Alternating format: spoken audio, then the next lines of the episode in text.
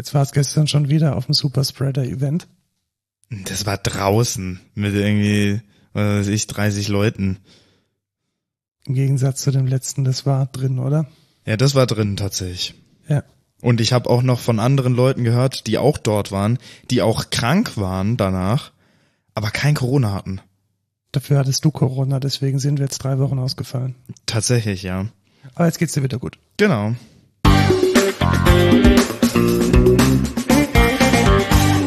Hallo und willkommen zur 80. Folge Code Culture Podcast. Ich bin Lukas.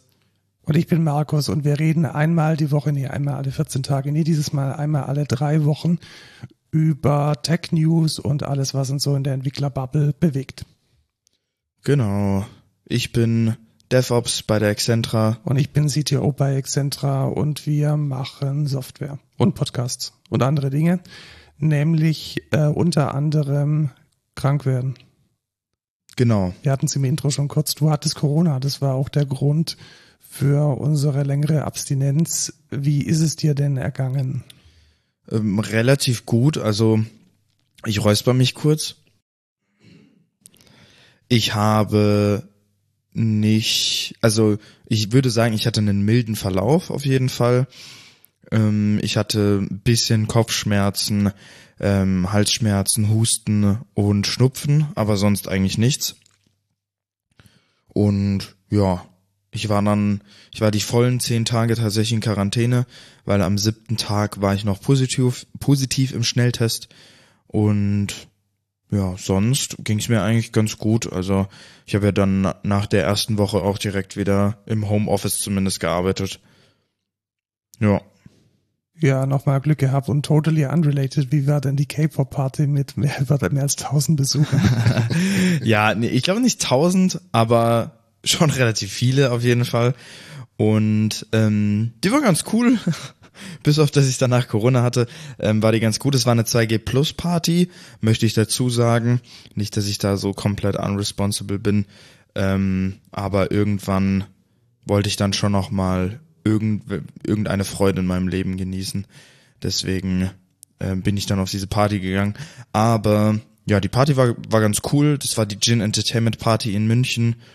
Und ja, die war ganz nice eigentlich. Also cooler DJ, hat ein paar nice Sachen aufgelegt. Und ja, sonst Die war, war ich. in der alten Post, wie heißt denn das Ding jetzt heute? Ähm, ja, das habe ich dir doch der, in der mal. Sonnenstraße.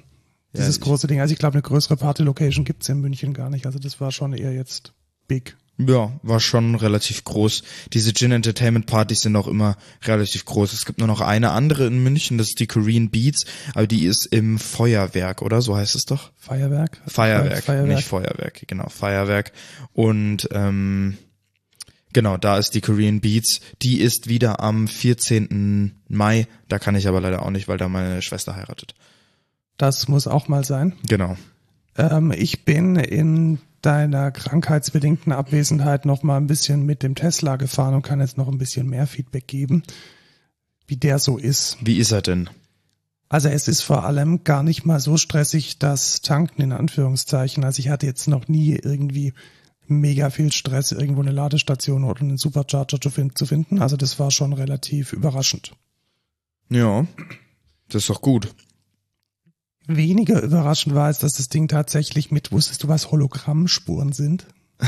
Nee, nicht nachdem das Marco erwähnt hat. Ich habe sie aber gesehen an deinem Auto. Genau, also das Auto hatte ab Werk Hologrammspuren im Lack.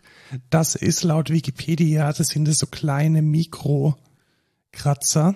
Also äh, gar nicht mal irgendwie so mit, mit Steinen oder so, sondern wirklich auf einer ganz, ganz, ganz feinen Ebene. Und das kommt, wenn man den Lack falsch poliert Ah. oder nicht genug poliert. Dann gibt das so hologrammartige Effekte, wenn die Sonne ganz besonders drauf scheint. Aha.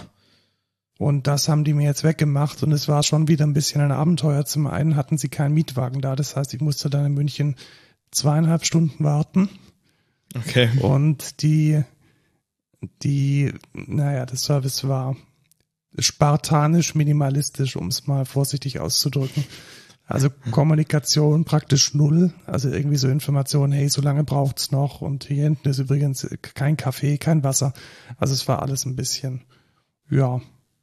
Jetzt nicht, was man sich von einem Luxuswagen erhofft. Ja, vor allem im Vergleich zu dem, was, also ich hatte ja vorher einen deutlich billigeren äh, BMW und da war die, beziehungsweise da ist der Service dann doch nochmal eine, ein ganzes Kaliber besser, aber das ist wahrscheinlich auch Teil des Konzeptes, komplett digitalisiert und relativ anonym. Ist okay. Nach drei Stunden waren die Hologrammspuren dann tatsächlich weg. Und dann ist allerdings zwei Monate später die Verkehrsanzeige nicht mehr da gewesen. Und weißt du warum? Warum? Weil die Anzeige, wo es denn Stau gibt und generell die Fähigkeit des Navis, den Stau zu umfahren, gekoppelt ist an ein einhaltig fest Monatsabo. Was? Ja, Premium Connectivity heißt dieses Ding und es kostet 9,99 Euro im Monat. Und das bedeutet, dass du für die Systeme, die an Bord sind, die LTE-Karte, die da drin ist, benutzen kannst. Aha. Und ehrlich gesagt, ich kann es verstehen für Spotify und Netflix, das ist okay, weil das ja auch ordentlich Datenmengen zieht. Ja. Das, das sehe ich noch in gewisser Weise. Spotify, Netflix und ähm, TuneIn dass man für diesen Traffic irgendwo irgendwas bezahlen muss, keine Frage. Aber die Information, dass irgendwo Stau ist, das gehört meiner Meinung nach nicht hinter ein Paygate. Ja. Hm, schwierig. Also 9,99 Euro muss man dann nochmal löhnen, damit man auch tatsächlich staufrei ans Ziel kommt.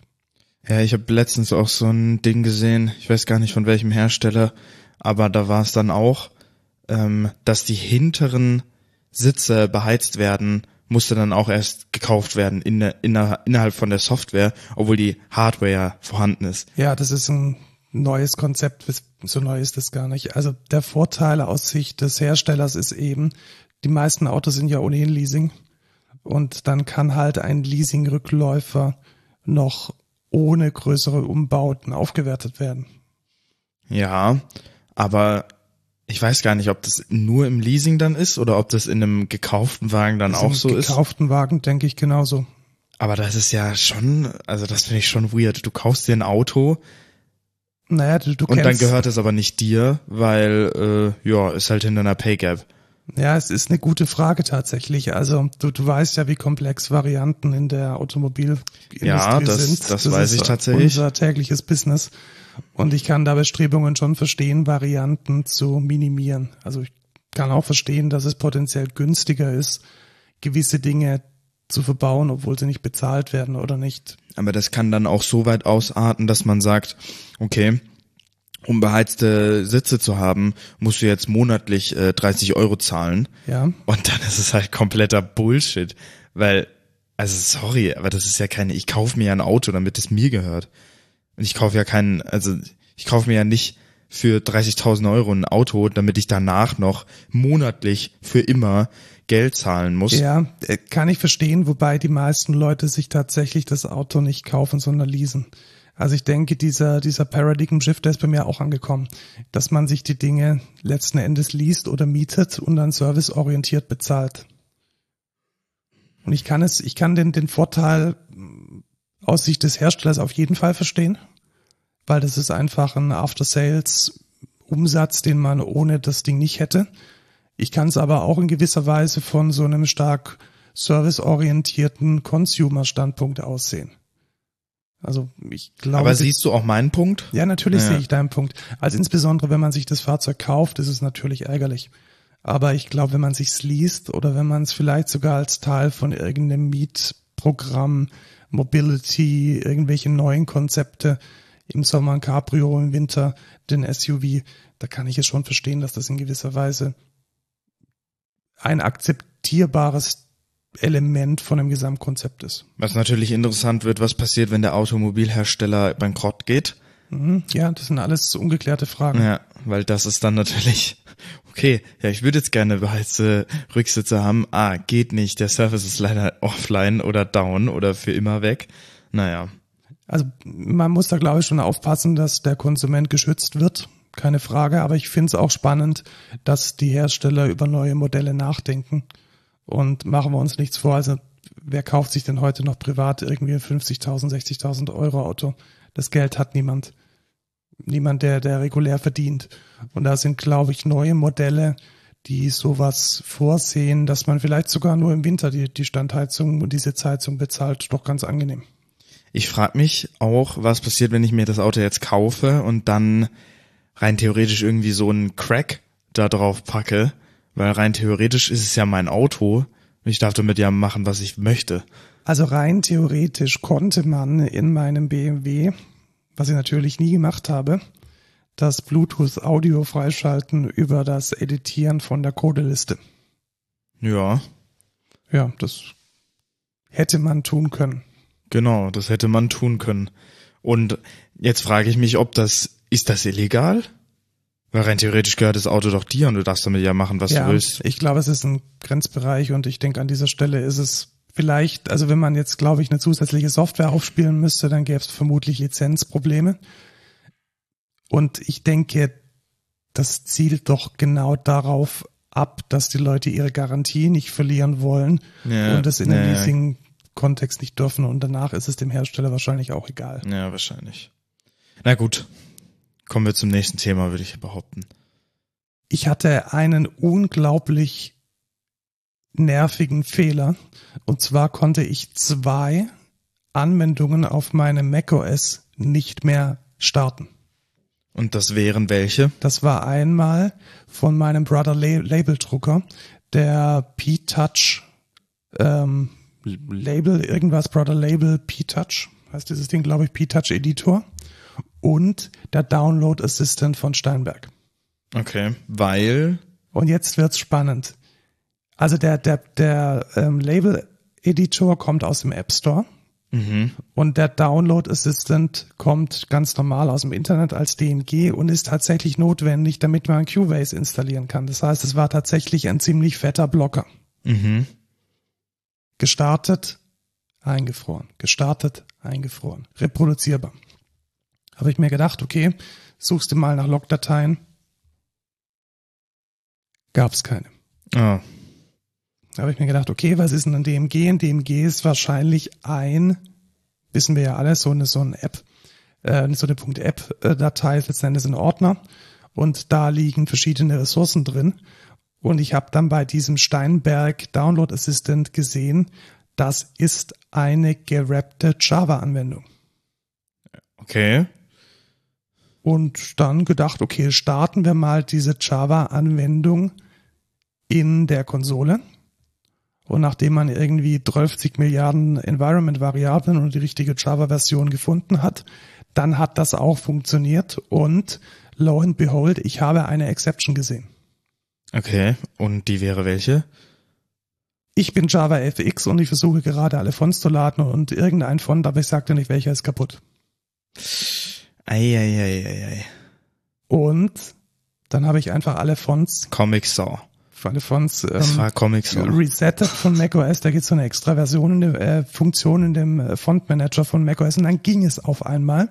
Und da habe ich mir gedacht, Moment, wenn jetzt der Steinberg Download Assistant wieder geht, dann könnte es doch sein, dass die andere Anwendung, die genauso nicht funktioniert hat und genauso eingefroren ist, wieder geht, nämlich mein äh, P-Touch Editor und er geht.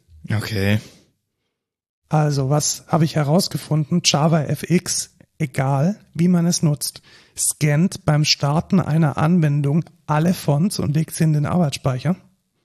Und wenn da ein Font drin ist, der nicht funktioniert, wird er nicht, ent- wird er nicht auf eine Blacklist gesetzt automatisch oder es wird gracefully ignored. Nein, es fliegt eine Exception. Und wenn der Entwickler diese Exception nicht catcht, dann Freeze die Applikation. freeze. Ja. Also, Tipp an alle, deren JavaFX-Applikation oder die generell eine Applikation nicht läuft, resettet mal eure Fonts und ein weiterer Sargnagel, wie ich finde, an JavaFX, welches auch, glaube ich, seit drei oder vier Jahren Ja. nicht mal irgendwie angefasst wurde. ja. Wer benutzt das auch? Ich kann es verstehen für es ist halt die einzige legit Alternative zu Electron. Also wenn man Naja. Multiplattform sein möchte. Ja, ich, ja, ich weiß, was du meinst. Aber keine Ahnung, da gibt's auch andere Möglichkeiten. Ja, gibt es, aber ich glaube, wenn man vor vier oder fünf oder vielleicht Ja, auch ja, vor zehn das- Jahren begonnen ja. hat, eine Software zu schreiben, dann war das die einzige Möglichkeit und ob Electron jetzt so viel besser ist als JavaFX, sei mal dahingestellt. Ja. Dann haben wir noch Feedback bekommen. Vielen Dank. Wir hatten letzte Woche beziehungsweise letztes Mal über Dirty Pipe, über die Sicherheitslücke geredet. Und da kam ein sehr ähm, legit Hinweis, wie ich fand, nämlich, dass Dirty Pipe anfällig ist für alles, was so in CGI-Bin von einem klassischen alten Webserver so rumliegt. Und das sind halt trotzdem oder immer noch viele, viele Perl-Anwendungen, die als Web-Applikation irgendwo rumstehen. Also dafür konnte man Dirty Pipe einsetzen. Vielen Dank an Quirin, der uns darauf hingewiesen hat. Benutzen bestimmte PHP-Dinger nicht auch CGI Da bin? war ich mir, da war ich mir nicht mehr sicher. Also ich weiß, dass gewisse Versionen von diesen Bulletin Boards, wenn man die noch nutzen möchte, dass die in CGI Bin laufen. Einige CMS-Systeme, das ist aber wirklich Legacy. Also ich glaube, Also ich weiß noch, dass ich, ja, man kann, man kann ähm, PHP im Apache entweder als im CGI Bin laufen lassen oder über Mod PHP. Genau, aber ich glaube tatsächlich auch empfohlen, glaube ich, von Ne- Ne- Nextcloud ähm, ist irgendwie, ich glaube, Fast CGI bin. Tatsächlich. Ja, da könnte es tatsächlich sein, dass in dieser Ecke eine Anfälligkeit für Dirty Pipe besteht. Äh, danke für den Hinweis. Ja. Dann reichen wir noch einige News nach zu Themen, die Weiterentwicklungen von Themen sind, die wir besprochen hatten. Nämlich hat sich Edgard gemeldet. Wir erinnern uns, die Firma ZApp beziehungsweise MacPaw, die ZApp rausbringt. ZApp ist so eine so ein Abo für Mac-Applikationen und die haben Edgard rausgeschmissen mit der Begründung, dass Edgard ein einen Server oder mehrere Server in Russland betreibt und Benutzerdaten nach Russland schickt. Und ZApp selbst wird von MacPaw entwickelt, die wiederum in Kiew sitzen und deshalb jetzt nicht unbedingt auf Russland gut zu sprechen sind. Long story short, Edgard hat sich darauf gemeldet und weist die Anschuldigungen, Anschuldigungen zurück, was jetzt allerdings nicht dazu gesorgt hat, dass sie wieder in ZApp drin sind. Sie sagen nur, sie haben sich schon vor mehreren Jahren alle Ties nach Russland ähm, durchbrochen und der Server, der seitens ZApp angekreidet wurde, sei nur über VPN-Routing als russischer Server ausgewiesen und stünde eigentlich in den Niederlanden. Okay. Mega weird. Ja. Tatsächlich. Also Also die, so wie ich jetzt auch gelesen haben, die haben alle Server eigentlich in Frankfurt und ähm, die Company an sich, Edgard, sitzt auch tatsächlich in Frankfurt, einfach um eine andere Jurisdiction zu haben. Ähm, und die haben nicht mal DNS-Server von Edgard in, die in Russland sind. Also ich, es ist sehr verwirrend, wie, Sie sind allerdings definitiv in Moskau gegründet worden und auch in Moskau nach wie vor ähm, haben sie dort ihr Headquarter und entwickeln dort.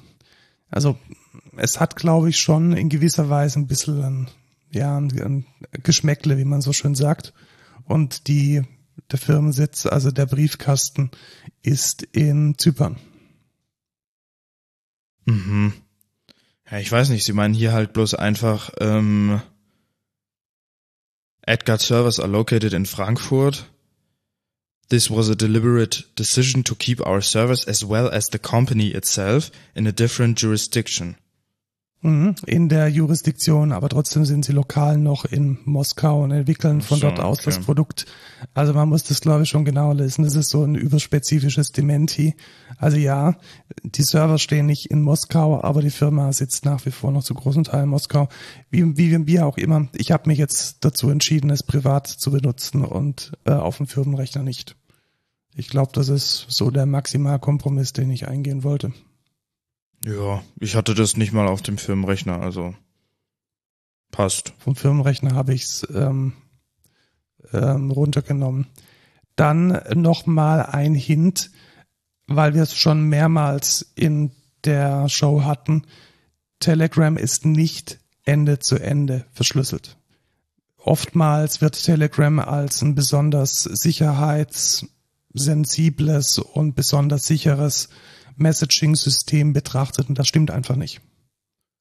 Und das hat jetzt ähm, John Gruber von Daring Fireball nochmal in den Blog-Eintrag äh, ganz klar ausgewiesen. Also hier auch nochmal die Bestätigung, wer Telegram verwendet, der kommuniziert im Default nicht sicher. Und wenn man sicher kommunizieren möchte, dann ist Signal oder Matrix ein, eine gute Alternative. Genau. Dann kommen wir zu den News. Tatsächlich, und da haben wir jetzt am Anfang einen großen Block zum Thema Security. Und erstmal, was zur Security dazugehört, ist nicht nur die Software Security, sondern auch die Hardware Security, weil ziemlich genau vor einem Jahr ist ja ein großes äh, Rechenzentrum abgeraucht. Und zwar sprichwörtlich. Äh, ein Rechenzentrum von OVH hat Feuer gefangen in Straßburg. Und was jetzt in den Gerichtsprozessen herauskam, ist katastrophal. Was kam dann raus? Ja, das Ding war komplett aus Holz gebaut, hatte keine Feuerlöscher und keine zentrale Stromabschaltung. Ach so. Ja.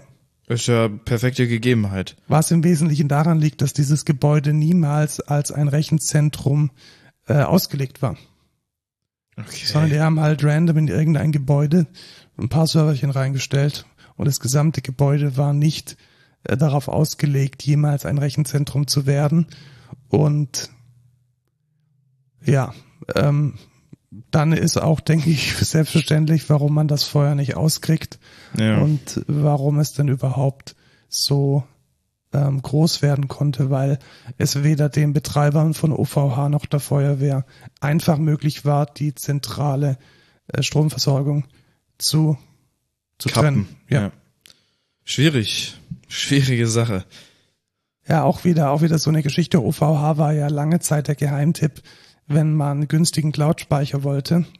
Jetzt wissen wir auch, warum Jetzt der so günstig auch, warum, war. Genau.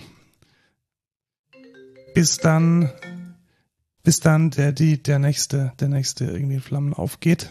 Fast in Flammen aufgegangen wäre Okta. Das hat eine Zeit lang relativ schlimm ausgesehen, hat sich dann aber ein bisschen relativiert. Ich weiß nicht, ob du es mitbekommen hast. Es gab im Ende März einige Twitter-Threads, in denen ein mutmaßlich äh, russisches Hacker-Team vorgegeben hat, großen Zugriff auf Tenants von Okta zu haben. Was ist denn Okta und warum ist es denn so kritisch? Okta ist ein OAuth OIDC Provider, also alles was mit Authentication zu tun hat. Ich glaube, die machen sogar auch AD, ähm, wenn man das möchte. Und ja, genau, also einer der größten, die es gibt tatsächlich. Richtig, und wir kennen das auch von großen Kunden von uns. Also das ist kein, kein kleiner Player. Okta macht das Login und die Sicherheit, die Authentication und Authorization für sehr, sehr, sehr große ähm, Unternehmen. Und eine Hackergruppe namens Lapsus mit S Dollarzeichen am Ende geschrieben, hat Screenshots geteilt auf Twitter, die nahelegen, dass es dem Team gelungen ist, in eine Admin-Ansicht oder sich in einen Admin-Account einzuloggen, der massiven Zugriff auf Kundenaccounts erlaubt. Und das war tatsächlich so. Jetzt gab und gibt es da zwei Dinge, die ein bisschen fishy sind. Nämlich ist dieser Zugriff schon im Januar erfolgt. Und Okta hat es offensichtlich gewusst und nicht veröffentlicht. Das ist natürlich und das ist meiner Meinung nach das eigentliche mhm. Problem, weil Lapsus hat keine Sicherheitslücken ausgenutzt. Also das steht fest. Das hat sich auch nicht irgendwie anderweitig be be beweisen lassen, sondern sie haben ganz normal ähm, angerufen, irgendwelche Passwörter ausspioniert. Also es war klassisches Social Engineering, mit dem dann ein Support-Mitarbeiter targetiert wurde, der dann über irgendeinen Kanal sein Passwort mitgeteilt hat. Also da hat einfach ein Mitarbeiter ist auf dem falschen Fuß erwischt worden oder war besonders dumm und hat das Passwort preisgegeben. Das ist, das passiert, ist, darf nicht passieren, aber das kann man in gewisser Weise noch ähm, noch verstehen, weil technisch Okta alles richtig gemacht hat, aber es geht halt nicht, dass man drei Monate so eine Inzidenz verschweigt Ja. und sich dann erstmal erpressen lassen muss von irgendeiner ähm, Hackergruppe, die dann damit droht, eben die Screenshots zu veröffentlichen. Das ist keine schöne Sache und ähm, sie mussten sich dann auch in einem länglichen Blogpost entschuldigen und auch hier wieder, wie wichtig es ist, dass solche Dinge auf den Plattformen, auf Twitter, auf Hacker News, auf Reddit nach oben gespült werden, weil ich glaube, sonst hätte sich Okta hier keinen Cent bewegt, sondern die hätten das schön unter den Tisch gekehrt. Also diese Demokratie, die von diesen sozialen Medien ausgeht, die kann solche Inzidenz auch zuverlässig erkennen und entsprechend auch die betroffenen Firmen zu einer gescheiten Kommunikation zwingen. Ja, tatsächlich. Das ist schon nicht die feine Englische, sowas zu machen. Also das nicht zu äh, melden, weil, ja, gehört sich einfach nicht. Ist die Frage, was man jetzt da von Okta denkt. Ne? Ja, also Okta hat einen Ruf zu verlieren. Ja, Ebenso hat. Atlassian einen Ruf zu verlieren. Und die haben sich lustigerweise auch über einen Thread in Hacker News und Reddit einen mindestens genauso großen Lapsus, pun intended, erlaubt. Weißt du, was denen passiert ist? Nee, was ist da Möcht, passiert? möchtest du wissen, möchtest du die, die Konsequenzen zuerst oder die ganze Geschichte? Ich glaube, ich erzähle die ganze Geschichte. Dann ja, wird's- wird's ich denke, ein das bisschen, wäre besser, ja. dann wird's ein bisschen besser. Also, Atlassian hat ein Plugin gesundownt. Also ein früher offizielles Plugin wurde ähm, zu, hat ein Ende gefunden, also wird nicht mehr unterstützt. Ja. Dann haben sie ein Skript geschrieben, welches das Plugin sowie die Daten, die dieses Plugin erzeugt, löscht. Okay. Was ja okay ist. Also Ja. verstehst du, du bist jetzt Kunde, du hast dieses Plugin, du wurdest informiert, dass ähm, die äh, Insight hieß dieses Plugin übrigens, das habe ich die ganze Zeit gesucht. Also dieses Insight-Plugin, das hatten wir übrigens auch mal eine Zeit lang, Gott sei Dank nicht mehr. Und die haben dann dieses Plugin automatisiert über ein DevOps-Skript aus den Tenants gelöscht und dann damit auch gleich die Daten, die dieses Plugin äh, erzeugt hat. Mhm. Aus, aus welchen Gründen? Weiß man das? Du meinst, warum sie das Plugin äh, Gelöscht haben. Gelöscht haben, ja, Ja. kann ich dir sagen, kommen wir gleich dazu. Es wurde abgelöst durch den Nachfolger. Aha. Mhm. Also Inside, dieses Plugin gibt's jetzt nicht mehr, sondern die machen jetzt so eine Art Enterprise Data Lake, da kommen wir gleich dazu. Und in, in der Vorbereitung auf diesen Product Launch oder auf diese Umstellung haben sie eben dieses Wartungsskript ausgeführt. Jetzt, hat, jetzt hatte dieses Wartungsskript aber einen Fehler beziehungsweise war konfigurierbar. Und zwar lösche alles oder lösche nur die Daten, die dem Plugin gehören. Mhm. Und rate mal, was der arme DevOps abgefeuert hat. Lösche alles. Ja. Das heißt, oh mein Gott, ei, ei, ei, ei, ei. das heißt, die Companies, die dieses Plugin noch drin hatten, bei denen wurden alles gelöscht, oder Ja, was? Genau. Oh mein Und Gott. jetzt gibt's noch, es gab's noch einen weiteren Fehler. Normalerweise ist es bei Jira so, also ich kenne das Datenmodell von Jira, weil wir da auch Plugins geschrieben haben. Es gibt sowas wie Mark for Deletion und es gibt sowas wie Delete Ultimately. Und dieses Delete Ultimately wird nur dann verwendet oder permanently delete, wenn zum Beispiel Datenschutz betroffen ist. Also sowas wie Löschen von Namen. Also das ist so eine spezielle Option, die du machen kannst und dann werden die Daten auch nicht mehr gebackupt. Mhm. Und rate mal, welchen Modus dieses Plugin Wipe-Script verwendet hat. Ja, das zweite. Das zweite, und Oh, zwar Mann. Permanently Delete. Das ist mies. So. Und das bedeutet, dass 400 Companies, also sie haben es gemerkt, also sie haben dieses Skript laufen lassen und dann halt gemerkt, das braucht aber echt lange. Moment, also drei Tabellen löschen kann nicht so lange dauern und dann wahrscheinlich noch rechtzeitig Steuerung C gedrückt. war allerdings zu spät für 400 Firmen, die jetzt seit drei Wochen, vier Wochen keinen Zugriff mehr auf ihr gesamtes Atlassian haben. Alter. Und für die eine sehr, sehr große Chance besteht, dass sie die Daten auch nicht mehr gerettet bekommen. Boah. wenn man jetzt bedenkt, dass unter diesen 400 Kunden der kleinste, ich glaube, der kleinste hat 1000 Mitarbeiter oder so. Das ist halt schon Puh. Ja, vor allem hätte uns das ja auch betreffen das können. Das hätte uns bet äh, betreffen können. Also insgesamt, äh, der Blog-Eintrag, äh, Pragmatic Engineer übrigens ein sehr gutes Blog, schätzt, dass zwischen 50.000 und 800.000 Seeds betroffen sind. Oh. Und Heilige. diese Leute können sich jetzt halt alle nicht mehr in ihre Atlassian-Produkte einloggen. Und ich spreche jetzt mal aus unserer Perspektive. Excentra wäre lost. Ja, da wären wir halt komplett am Arsch alle unsere Informationen, die wichtig sind, sind in Confluence und ähm, unser komplettes Backlog an Aufgaben, die ein Entwickler zu erledigen hat, die Anforderungen, sozusagen die Arbeit für die nächsten 14 Tage, für die nächsten drei Wochen, vier Wochen, meinetwegen auch das nächste Jahr, wenn das Backlog groß genug sind, sind dort dokumentiert und nirgendwo anders. Ja. Und das heißt für mich jetzt eigentlich, wir brauchen Backups von Jira. Ja, also es muss uns gelingen, die mindestens mal als XML oder als irgendein anderes lesbares Format die Daten regelmäßig auf ein S3 zu packen, weil das Risiko ist zu groß. Tatsächlich. Das ist ja unser ganzer Knowledge Share. Das ist ja alles, was wir quasi wissen, hm. auch als, als, als Firma.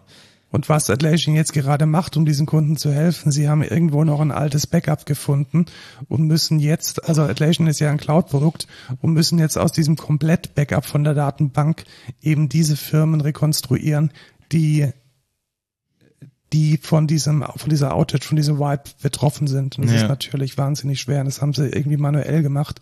Und es gelingt ihnen einfach nicht, das irgendwie skalierbar hinzukriegen. Und deswegen warten Stand heute noch viele dieser betroffenen Firmen auf ein Reset oder auf ein Restore.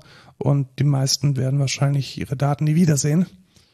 Ja. Und das ist sehr schade. Ein sehr, sehr, sehr guter Blog-Eintrag, was da passiert ist und wie man das vielleicht hätte besser machen können und was man beachten muss. Das äh, findet ihr in dem schönen Newsletter von äh, Pragmatic Engineer. Heiliger Scheiß, ey. Also das ist richtig scary. Sehr, sehr scary. Auch scary ist, was die EU vorhat. Okay. Die EU möchte nämlich, dass man in als Strafverfolgungsbehörde in die Chats von zum Beispiel Signal, WhatsApp und Facebook Messenger zugreifen kann. Okay. Eieiei. Was würde das bedeuten? Das würde bedeuten, dass die End-zu-End-Verschlüsselung nicht mehr stattfinden kann. Ja, richtig. Und das ist eine Entwicklung, die finde ich relativ gefährlich. Zumal das Argument ist, dass es hauptsächlich darum geht, Abbildungen von Missbrauch zu, ähm, zu verfolgen. Und ein sehr spannendes Interview war in der Taz ähm, von dem EU-Abgeordneten und Jurist äh, Patrick Breyer. Und der liefert hier mal so ein bisschen Background, warum man das nicht möchte. Ja. Also ich glaube, wenn, wenn das wieder so unter der Hand jetzt irgendwie so durchrutscht, ohne dass es eine gewisse Kritik in der Bürgerrechtsszene gibt, könnte das eine weitere Bedrohung oder ein weiterer Sargnagel für sichere Kommunikation sein. Und da sollte man, denke ich, früh genug ähm, Kritik üben. Das ist ja, das ist ja richtig kritisch, finde ich persönlich einfach auch. Ähm, weil das würde ja das Tor auch öffnen, dann zu sagen, ja, okay, jede Kommunikation, die überhaupt irgendwo stattfindet, ähm, darf nicht end-to-end -end encrypted sein oder Genau, so und damit Scheiß. ist es de facto eine Postkarte. Also ja, damit kann man sagen, genau. dass alles, was an ge geschriebener Kommunikation über die Messenger-Dienste abläuft, denselben Privatheitsgrad wie eine Postkarte hat und das geht halt nicht. Ähm, ich möchte an der Stelle nochmal darauf hinweisen, dass es eigentlich ein gelöstes Problem ist und es schon seit mehreren Jahren, Jahrzehnten das XMPP-Protokoll gibt, das früher auch mal Java hieß, in dem Kryptographie protokollarisch mit eingebaut ist und das sogar dezentral funktioniert, aber keiner nutzt es halt. Ja. Keiner nutzt es. Also schwierige Sache. Äh, dranbleiben. Das ist wahrscheinlich das Takeaway. Dranbleiben, dass aus diesem Vorhaben der EU-Kommission nicht ähm, mir nichts, dir nichts irgendwie ein Gesetz wird und wir dann alle wieder überrascht sind und es nicht mehr verhindert werden kann. Also Augen drauf und schauen, dass das hier einen guten Weg nimmt. Ja. Was anderes im Security-Bereich hat einen sehr guten Weg genommen. Nämlich, es gibt ja diesen Bundestrojaner. Ja. Der Bundestrojaner ist ja das äh, Lieblingssujet von äh, Sicherheitsfans in konservativen Parteien, die sagen, Mensch, wir brauchen diesen Bundestrojaner, um zum Beispiel gegen Islamismus vorzugehen. Wie oft wurde er in den letzten zehn Jahren verwendet? Ich glaube zehnmal. Mhm. Wie viel hat er verhindert? Nichts. Jo. Wie viel hat er gekostet? Millionen.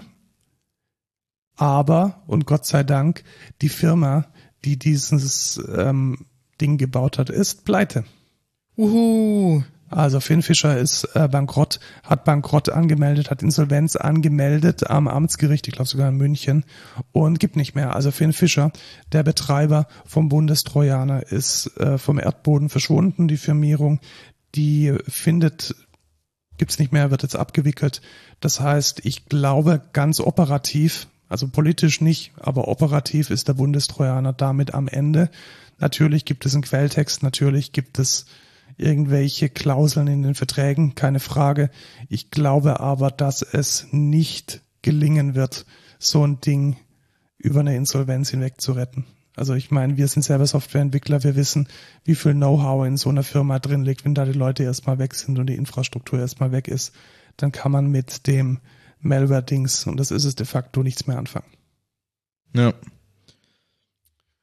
Ja, also die sind jetzt wohl ähm, gut dabei, vor allem da das zuständige Ministerium beziehungsweise die zuständigen Sicherheitsbehörden da nochmal irgendwie Schadensbegrenzung zu machen mit Ermittlung, Durchsuchung und Pfändung und sie versuchen dann irgendwelche Quelltexte zu pfänden. Also das ist alles ein, ein, ein lustiges Hin und Her. Ich glaube aber, da wird nichts daraus entstehen. Ja. Na schön. Kommen wir zu Web.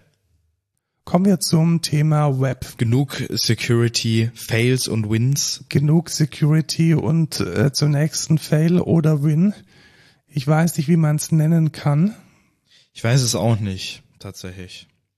Also es gibt ja eine Alternative zu GitHub, welches zu Microsoft gehört, nämlich die, die Open Source TM-Plattform GitLab. Genau. Und die betreiben, also GitLab kann man nicht nur selbst hosten, sondern das gibt's auch unter gitlab.com betrieben als SaaS. Und die haben jetzt echt angefangen, die Daumenschrauben anzuziehen, weil man kann es de facto nicht mehr kostenlos nutzen. Ja, leider. Also pro Namespace fünf User und jemand, der einfach nur lesenden Zugriff hat, ist auch ein User. Also damit ist praktisch bis auf einzelne Projekte, ich würde es mal sagen, so im Scope von einer Diplomarbeit oder von einer Bachelorarbeit, wo man vielleicht einen Betreuer, einen Professor und sich selbst und irgendwie noch zwei, drei Kommilitonen zum Gegenlesen drauf haben will, äh, ist da nichts mehr zu holen.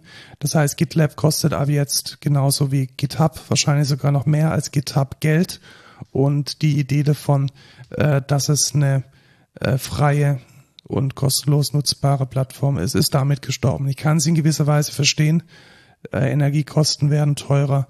Äh, die Weiterentwicklung muss auch in gewisser Weise finanziert werden. Und wenn das der Kompromiss ist, den man machen muss, um trotzdem noch eine Open Source Variante selbst hosten zu können, dann ist es aus meiner Sicht okay. Es ist natürlich schade für die Zugänglichkeit von Git, weil gerade was Akademik betrifft, gerade was Startups betrifft, ist das ist natürlich ein Price Tag, den sich nicht jeder leisten kann, vor allem nicht auf einer internationalen Ebene. Ja, tatsächlich. Also ich kann mir das nicht leisten. Aber ich habe jetzt auch nicht so große Projekte im privaten Stil, dass ich da mehr als fünf User im Namespace brauche. Ja, also wir hatten ja schon mal den die News, dass äh, die CI/CD kostenpflichtig wurde und jetzt wird's halt auch im, auf der Ebene des Git-Repositories. Ja. Dann, ich habe mich sehr gefreut über die nächste News. Ja, es ist ähm, erstaunlich, wie man sich über etwas freut, was, Was vorher schon ging. selbstverständlich ist. Ja, genau. Ähm, was ist denn die News? Instagram führt ein, dass man den Feed chronologisch anzeigen kann. Genau. Obwohl ich auch, ja, ich, ich würde es nicht so nennen eigentlich, oder? Ach doch, das ist Doch, so. es, ist, ne? es ist wirklich so. Es ist Ja. eine rein chronologische Anzeige und ich finde es in gewisser Weise schon. Ja, es ist, es ist doch, es ist doch schön. ja, dass es jetzt geht. das ging ja früher auch schon. Also ganz, Ganz, ganz früher. Also Ja, ganz, ganz früher war das als ja ich noch genauso. 2013, das, da war Instagram einfach ein Feed und die Bilder sind in chronologischer Reihenfolge angezeigt worden. genau. Und man ist von oben nach unten gescrollt und irgendwann kam dann halt ein Algorithmus, der einem dann die mutmaßlich interessanteren Dinge nach oben spült, mutmaßlich auch die kontroverseren Dinge nach oben. Vielleicht hat man dann die Dinge, die die engen Freunde gepostet haben, gar nicht mehr gesehen. Und das kann man jetzt mit einem einfachen Toggle umschalten und das finde ich gut. Also habe ich schon gemacht und Ja, Super. was man halt an, ähm, also es sind ja quasi zwei Features, also sie haben einmal hinzugefügt, dass es überhaupt chronologische Feeds gibt für Sachen, die man, die man followed und dass man da nichts anderes drin hat und dass man jetzt auch Favoriten benennen kann, sowas wie enge Freunde quasi und kann dann dort nur bei bestimmten Leuten einen eigenen Feed haben. Das heißt, du sagst irgendwie, dein enger Freundeskreis sind diese Favoriten und dann kannst du auf den Favoritenfeed gehen und dann werden dir da chronologisch alle Posts angezeigt, die deine Favoriten gemacht haben. Und das finde ich auch sehr geil, weil ich meine, man folgt wahrscheinlich deutlich mehr Leuten, entweder aus ähm, sozialem Setting, weil die einem einen folgen, ähm, oder weil man die mal interessant findet, aber jetzt nicht alles mitbekommen möchte. Ähm, oder da interessiert einen nur die Story oder so. Und dafür finde ich das auch ziemlich geil. Also das ist ein sehr, sehr nicer Change, finde ich. Genau, und die Favoritenliste ist auch auf 50 Accounts begrenzt. Das heißt, das ist eigentlich so klassischerweise das, was man vielleicht früher Freundeskreis genannt hat. Ja. Das sind dann halt die Menschen, die äh, man immer sehen möchte oder die man vielleicht auch mal gefiltert sehen möchte, wenn man jetzt nicht irgendwie stundenlang durch den Feed scrollen will. Und das finde ich eigentlich zwei relativ angenehme Features. Ich finde es nur schade, dass sie notwendig sind, weil das ist eigentlich ein Beweis dafür oder ein Zeichen dafür, dass die Informationsflut, der einem Instagram da entgegenklatscht, einfach viel zu groß geworden ist und dass es Methoden jetzt geben muss, dem ein wenig mehr Herr zu werden. Ja. So, dann haben, haben wir gerade vorhin schon mal über Atlassian gesprochen, nämlich dass sie beim Face-Out des Insights-Plugin ordentlich was versenkt haben. Und jetzt stellt man sich natürlich die Frage, warum wird denn das Insight-Plugin ähm, ausgefasst? Weil es, lo and behold, einen Nachfolger gibt. Nachfolger gibt, einen Atlassian Data Lake haben sie es genannt und Atlassian Analytics. Und was das macht und was das tut, ist letzten Endes so eine Art sich automatisch befüllender Apache Spark. Und da kann man dann selbst seine Data Science drauf werfen.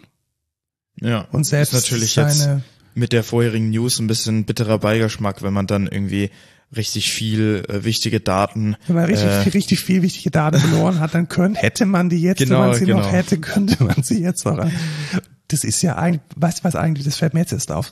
Es brauchen ja nur große Firmen dieses Insight-Plugin. Ja, genau. Also kleine Firmen können das ja weiterhin in ihrem äh, individuellen Sprint und ihren in- individuellen Projekten managen. Ja. Aber wenn du halt eine richtig große Firma bist, dann brauchst du irgendein Tool, um damit umzugehen. Genau. Und, Und also genau da ist es jetzt so, dass da alle Daten weg Da sind sind. jetzt alle Daten Ja. weg. Also ge- genau die Firmen, die es offensichtlich ähm, dringend bräuchten, die haben jetzt keine Daten mehr. Nichtsdestoweniger, wir freuen uns.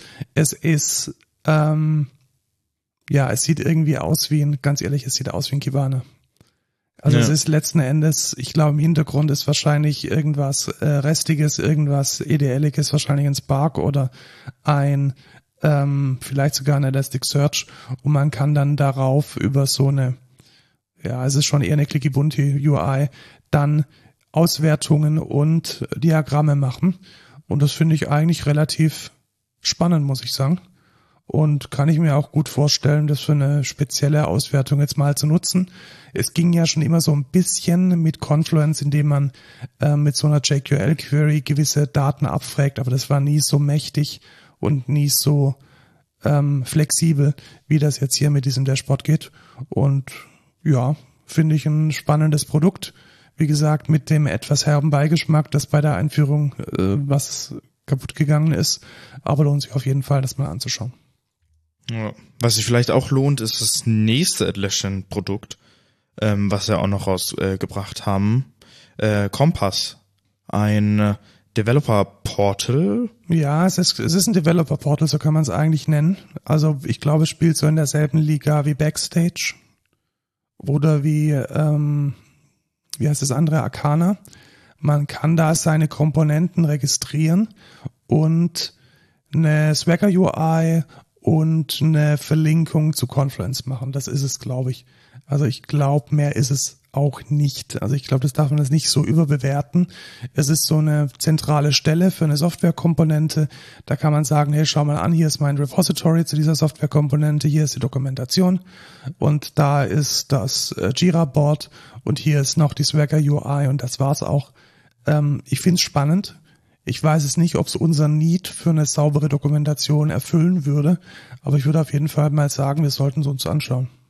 Ja, ähm, wir haben uns einmal das schon ein bisschen angeguckt. Unser Use Case ist eher, dass wir die Möglichkeit haben, das ja ähm, mehrmals zu deployen und vielleicht in anderen Umgebungen auch noch anzuzeigen oder vor allem vielleicht auch unsere Services damit zu verbinden. Und das funktioniert halt bei uns eher weniger, weil wir nicht in der Cloud sind und öffentlich, sondern eher on-prem.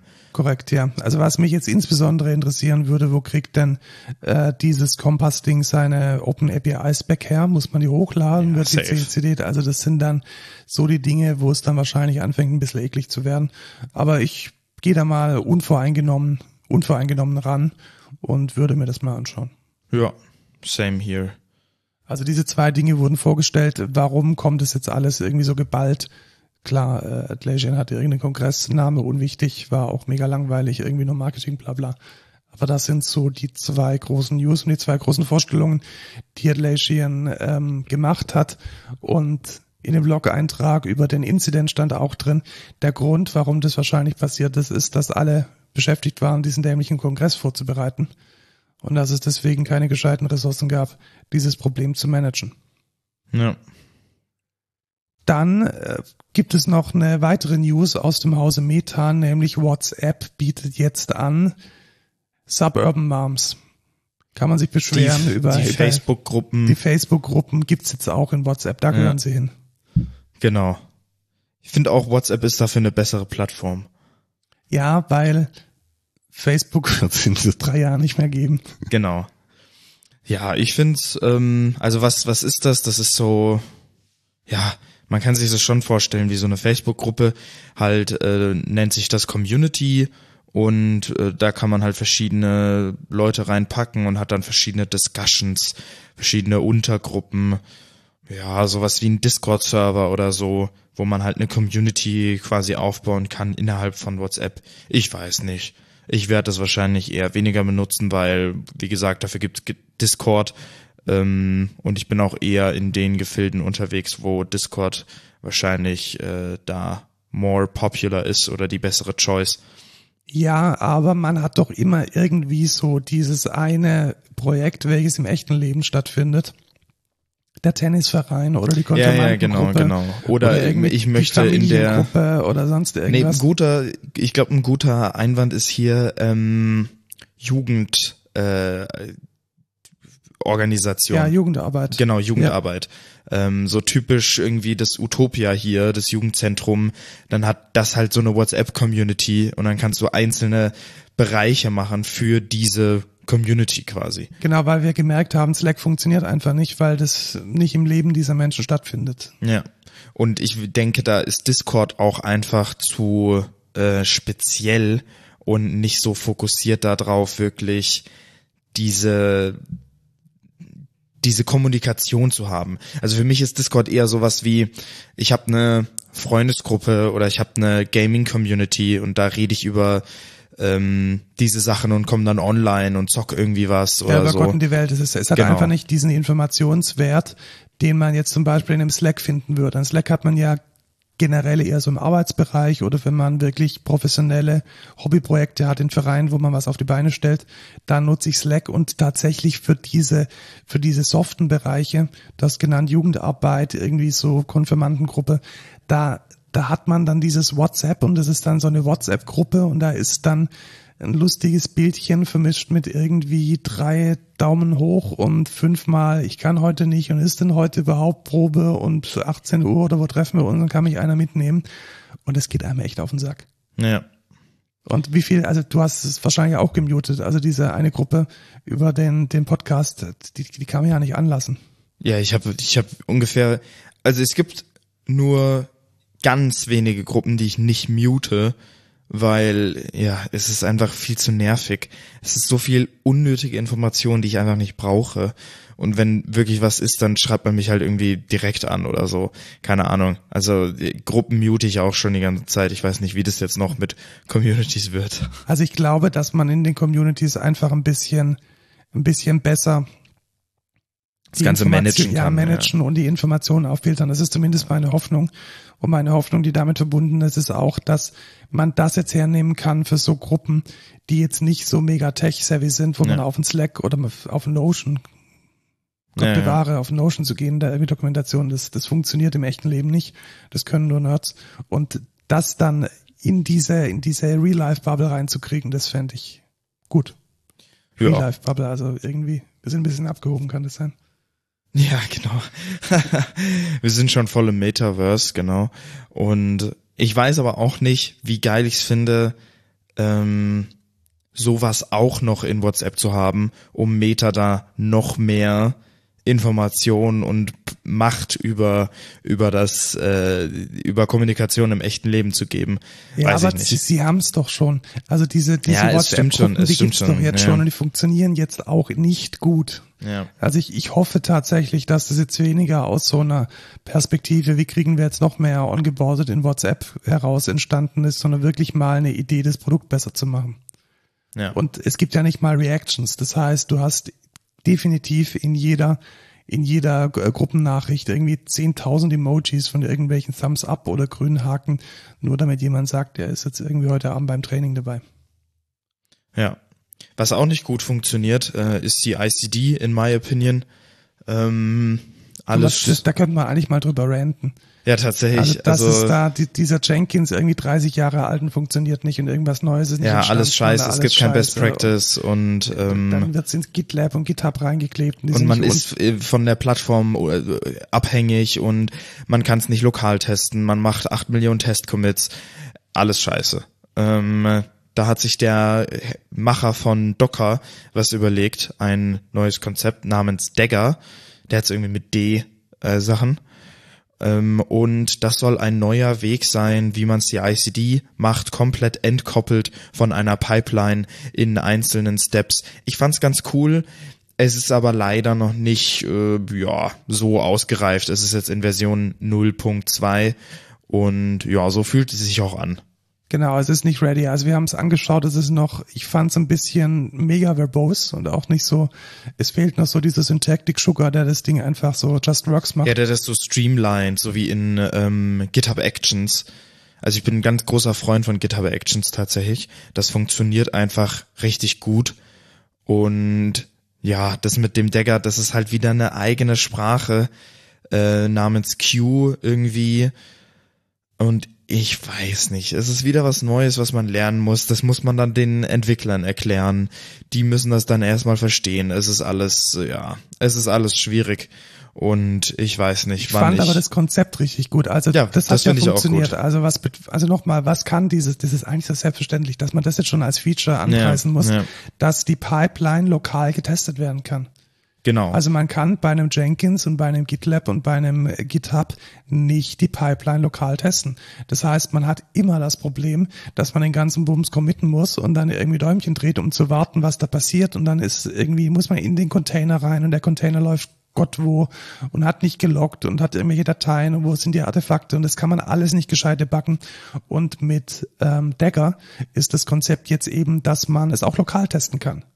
Genau, komplett entkoppelt von der Jenkins Pipeline. Wie man das benutzt wäre, du machst es in der Jenkins Pipeline oder in der GitLab CI, ähm, rufst du quasi Dagger auf, auf einem Agent und führst dann die einzelnen Steps quasi in Dagger aus und genau das kannst du halt lokal auch einfach machen und das funktioniert einfach und genau so finde ich sollte man das auch machen, weil dieses, ah, ich baue mal kurz lokal, ja, Pustekuchen, ich guck dann halt in die Jenkins-File, kopiere mir die einzelnen Steps raus und das ist die einzige Hölle und dann ist trotzdem irgendein Setting anders, weil der irgendwie den M2-Cache besonders behandelt in, innerhalb von dieser Jenkins-File und das ist alles scheiße. Also wir haben das Problem alleine, jeden Tag. Genau, alleine schon den, den richtigen Container zu finden oder ja. den, den mal zu haben und dann muss man da reingehen und Und den muss man dann irgendwie und, starten uh, und ja, es ist einfach, das ist halt eine Pain, die man einfach nicht machen will.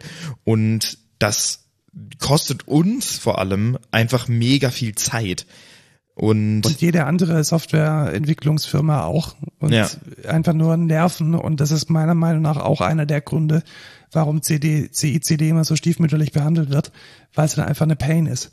Ja. Und weil die Leute kein, da keine Motivation haben, gegen dieses System zu kämpfen. Da ist das Konzept gut. Aber wie du schon gesagt hast, ich stelle die Auswahl der Sprache in Frage. Dieses Q ist einfach mega awkward und komisch. Das kennt kein Mensch. Ja. Und es fehlt noch ganz viel an Syntactic Sugar um das Ding einfach streamlined zu haben. Also ja, oder auch so, weiß ich, ich wollte so was Simples machen wie jetzt unsere von unserer Registry, Docker Registry, ein Image zu pullen und dann innerhalb von dem Image zu bauen. Und das habe ich schon nicht hingekriegt mit der Documentation, die jetzt vorhanden war. Genau, weil die gehen halt immer auf docker.com und genau, alles, was da nicht gibt, gibt's nicht. Genau, und dann, ähm, es geht zwar irgendwie, aber da musste ich dann in, die, in den Source Code gucken und so. Also, ja, es ist, es ist nicht, nicht ready for production auf jeden Fall. Aber ein sehr cooles Konzept und ich hoffe, da äh, tut sich in der Zukunft auf jeden Fall was. Hoffen wir das Beste. Ich behalte mal ein Auge drauf und vielleicht können wir es mal in einem oder zwei Jahre dann tatsächlich auch produktiv nutzen. Noch, Meine noch nie ready for Primetime war. ja, äh, Alex Jones. Ja, ähm, die, die, die Menschen, die im Internet unterwegs sind, die wissen, wer Alex Jones ist. Alex Jones ist ein Idiot, äh, was? Äh, Spiegel nennt ihn rechten Verschwörungstheoretiker. Ja. Ich glaube, es trifft es ganz gut. Ja, ich denke auch. Also er, äh, er, er fängt da an, wo Fox News aufhört, war lange Zeit auch äh, Fürsprecher für Trump, bis er sich mit ihm zerstritten hat. Und er ist so das Sprachrohr der esoterischen Idioten. Rechten in Amerika. Und es ist echt unglaublich. Also von Reptilioiden bis wirklich. Ja, also es ist. Die es übertreiben gerade nicht. Es ist, ist, echt schlimm und hat eine richtig so. große Plattform und dieses Pizzagate-Zeug. Also wirklich ganz ja. abstruses. Also an wirklich den Haaren herbeigezogener ja. Bullshit den er verbreitet hat. Und er ist auch regelmäßig von den Plattformen geflogen. Also ich glaube, Apple waren die ersten, die seine App nicht mehr zugelassen haben im App Store. Dann kam YouTube hinterher, dann hat er irgendwie auf Twitter und dann wieder doch und wieder her. Also es war ein riesiges Hin und Her. Ja. Und warum war? Ja, weil er Insolvenz angemeldet hat. Der, der, die zweite schöne Insolvenz in dieser Sendung. Äh, die Firma, ähm, die Infowars betreibt, ist zahlungsunfähig und wird jetzt gerade zerfleddert und zerschlagen und man versucht irgendwie Geld noch rauszukriegen. Also das ist ja sehr schade. Sehr, sehr schade. Ja. ja. Was äh, nicht schade ist, sondern ein guter Gegenschuss oder eine Antwort äh, von Samsung an Apple mit ihrem neuen 4K Smart Monitor. Dem, der sieht auch relativ gut aus. Wie, wie heißt der? Der heißt doch, der hat doch so ein M8, M8 genau. genau. Also Samsung hat einen Monitor rausgebracht, der ist zumindest was die Specs betrifft genauso gut wie das äh, wie Studio Display von Apple. Ja. Und halt halb so teuer. Ja, genau, halb so teuer. Ähm, er kann, er hat eine removable Webcam Das finde ich sehr gut, weil diese ganzen Webcams, da macht man immer so einen Slider davor oder sonst irgendwas. Warum zum Geil kann man die nicht einfach wegmachen? Ja. Und so wie ich das sehe, ist es auch über USB. Das heißt, du kannst sie dann alternativ noch auf den Tisch stellen. Ja, richtig.